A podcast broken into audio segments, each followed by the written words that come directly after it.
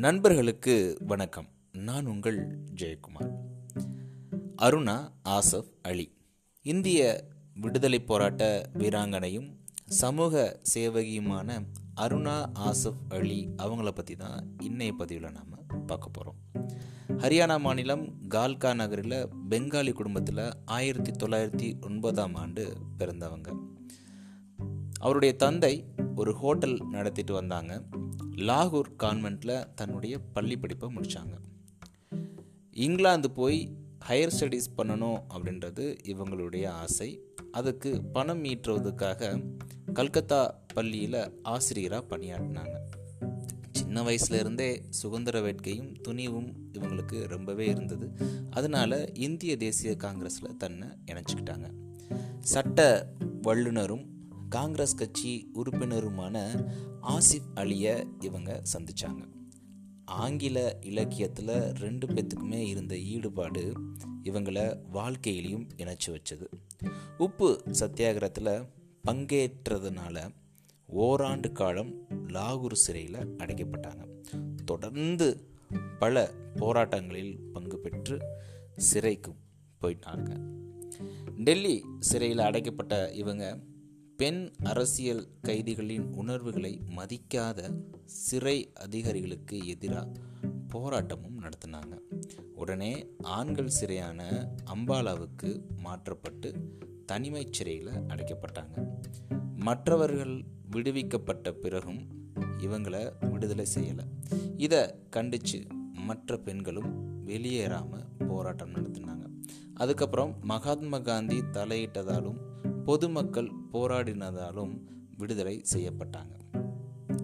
ஆயிரத்தி தொள்ளாயிரத்தி நாற்பத்தி ரெண்டில் வெள்ளையனை வெளியேறு இயக்கத்தின் போது பல தலைவர்கள் கைது செய்யப்பட்ட நிலையில் முன்னணி தலைவராக இருந்து போராட்டத்தை வெற்றிகரமாக வழிநடத்தினாங்க. பம்பாய் கோவாலியா குல மைதானத்தில் நடைபெற்ற ஒரு நிகழ்ச்சியில் தடையை மீறி காங்கிரஸ் கொடியை ஏற்றினாங்க. இதற்காக கைது செய்யப்பட்டு சிறையில் அடைக்கப்பட்டாங்க. தொடர்ந்து பல போராட்டங்களில் ஈடுபட்டாங்க. ஒரு முறை இவரை பிடிக்க ரொக்க பரிசு கூட அறிவிக்கப்பட்டதுங்க. நாடு சுதந்திரம் அடைந்த பிறகு காங்கிரஸில் இருந்து வெளியேறி சோசியலிச இயக்கங்களில் இணைஞ்சாங்க. சமூக சேவைகளில் ஈடுபட்டாங்க. நலிவுற்ற பெண்கள் மாணவர்கள் நலனுக்காக பாடுபட்டாங்க. மாணவர்கள் தான் நாட்டின் எதிர்காலம் அப்படின்னும் ரொம்ப ஸ்ட்ராங்காக நம்பினாங்க. டெல்லியின் முதல் மேயராக ஆயிரத்தி தொள்ளாயிரத்தி ஐம்பத்தி எட்டில் நியமிக்கப்பட்டாங்க. அப்போது நகரின் சுத்தம் சுகாதாரம் வளர்ச்சிக்காக பல திட்டங்களை தீட்டி செயல்படுத்தினாங்க. மாநகர நிர்வாகத்தில் பல சீர்திருத்தங்களை கொண்டு வந்தாங்க. பொருளாதாரம் ஜாதி மற்றும் பெண் ஆண் பாகுபாடுகளை போக்க முனைப்புடன் பணியாற்றினாங்க. ஏழைகள் ஒடுக்கப்பட்டவர்களின் நல்வாழ்வுக்காக குடிசை பகுதிகளுக்கு போய் அங்கேயும் தன்னுடைய பணியை சீரும் சிறப்புமாக ஆற்றிட்டு வந்தாங்க. ஆயிரத்தி தொள்ளாயிரத்தி அறுபத்தி நாலில் மறுபடியும் காங்கிரஸில் ஜாயின் பண்ணாங்க. ஆனால் தீவிர அரசியலிருந்து விலகியே இருந்தாங்க. லிங்க் வார இதழ் பேட்ரியாட் நாளிதழை தொடங்கி நடத்தி வந்தாங்க. அமைதிக்கான லெனின் பரிசும் ஆயிரத்தி தொள்ளாயிரத்தி ரெண்டாம் ஆண்டுக்கான ஜவஹர்லால் நேரு விருதும் இவங்களுக்கு வழங்கப்பட்டுச்சுங்க.